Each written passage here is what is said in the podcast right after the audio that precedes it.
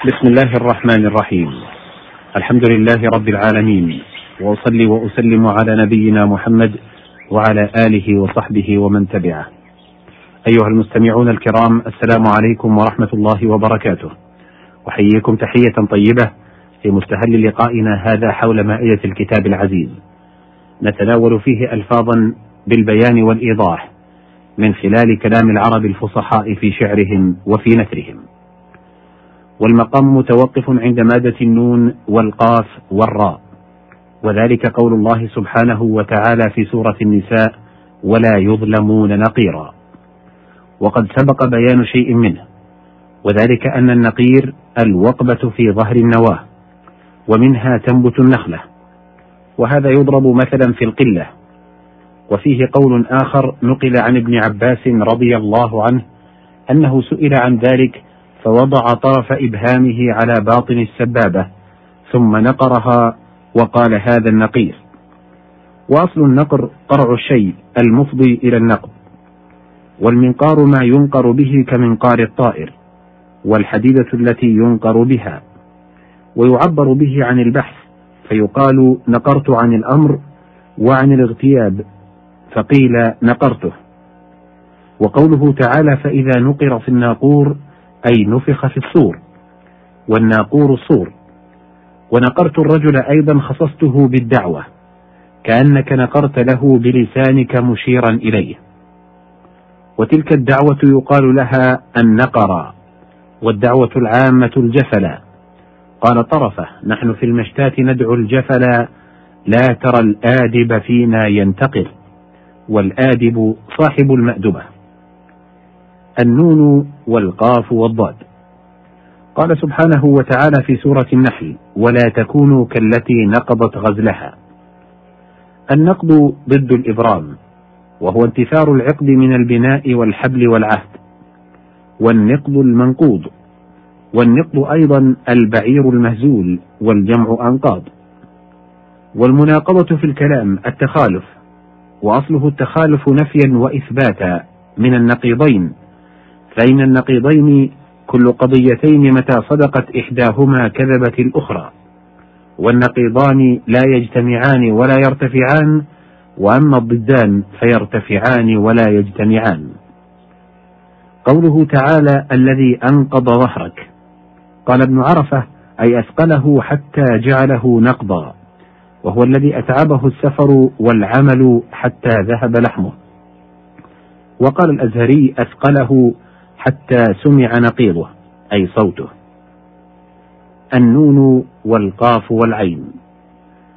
قوله تعالى في سورة العاديات فأثرن به نقعا أي فأثارت الخيل العاديات بالمكان غبارا بحوافرها.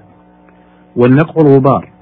قال بشار بن برد كأن مثار النقع فوق رؤوسنا وأسيافنا ليل تهاوى كواكبه والنقع أيضا رفع الصوت. قال لبيد بن ربيعة فمتى ينقع صراخ صادق يحلبوها ذات جرس وزجل. وقال شمر النقع هنا شق الجيوب. قال المرار نقعن جيوبهن علي حيا وأعددنا المراثي والعويلا. والنقع أيضا الناقع وهو المستنقع. قال الهروي والجمع أنقع وفي المثل إن فلانا لشراب ناقع. يضرب مثلا لمن جرب الأمور وخبر الطرق وأصله في الدليل لأنه متى مهر بمواضع الماء مهر بمعرفة الطريق. النون والكاف والباء. قال سبحانه وتعالى في سورة المؤمنون عن الصراط لناكبون أي عادلون. يقال نكب عن كذا ينكب نكبا فهو ناكب إذا عدل عنه بمنكبه والمنكب مجتمع ما بين العضد والكتف والجمع مناكب. وقد استعير ذلك للأرض في قوله تعالى فامشوا في مناكبها وقيل في مناكبها في طرقها وقيل جبالها ومنكب القوم رئيسهم. استعارة من هذه الجارحة استعارة الرأس والوجه له في قولهم هو رأس القوم ووجههم. وكاستعارة اليد للقاضي والوالي. ولفلان على قومه نكابة ونقابة أي عرافة. والأنكب المائل المنكب وهو من الإبل ما يمشي على شق. والنكب داء يأخذ في المنكب ومنه استعير لكل ذاهب في نفس أو مال. فيقال نكب فلان وأصابته نكبة. والنكباء كل ريح هبت بين ريحين فهي نكباء لأنها عدلت عن المهب. ونكبته حوادث الدهر هبت عليه هبوب النكباء ونكب عن الصواب تنكيبا ونكب كنانته ينكبها إذا كبها فأخرج سهامها. ومنه قول الحجاج بن يوسف إن أمير المؤمنين نكب كنانته فعجم عيدانها فوجدني أصلبها عودا فرماكم بي. وتنكب ترسه أي علقه في منكبه. النون والكاف والثاء. قال سبحانه وتعالى في سورة الفتح فمن نكث فإنما ينكث على نفسه. النكث والنقد أخوان والنكث المنكوث والجمع أنكاث. قال تعالى من بعد قوة أنكاثا. واستعير النكث والنقض لعدم الوفاء بالعهد. قال تعالى وإن نكثوا أيمانهم من بعد عهدهم. والنكيثة كالنقيضة وهي كل خصلة ينكث فيها القوم. قال طرفة بن العبد وقربت بالقربى وجدك إنني متى يك أمر للنكيثة أشهدي النون والكاف والدال. قال سبحانه وتعالى في سورة الأعراف والذي خبث لا يخرج إلا نكدا. النكد كل شيء أخرج إلى طالبه بتعسر. وناقة النكداء طفيفة طفيفة الدر صعبة الحلب. ونكدت عليه عيشه عسرته عليه.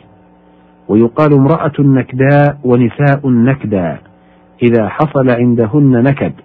قال كعب بن زهير شد النهار ذراع عيطل نصف قامت فجاوبها نكد مساكيل جعلهن نكدا لما أصابهن من فقد أولادهن. النون والكاف والراء. قال سبحانه وتعالى في سورة هود فلما رأى أيديهن لا تصل إليه فلما رأى أيديهم لا تصل إليه نكرهم. يقال نكرت الشيء وأنكرته والإنكار ضد العرفان. قال الراغب وأصله أن يرد على القلب ما لا يتصوره. قال تعالى فلما رأى أيديهم لا تصل إليه نكرهم وقال فعرفهم وهم له منكرون. هنا ينتهي وقت الحلقة وقد بقي في هذه المادة بقية. أرجو أن أتمكن من إتمامها في لقاء تال إن شاء الله. أشكر لكم طيب استماعكم. والسلام عليكم ورحمة الله وبركاته.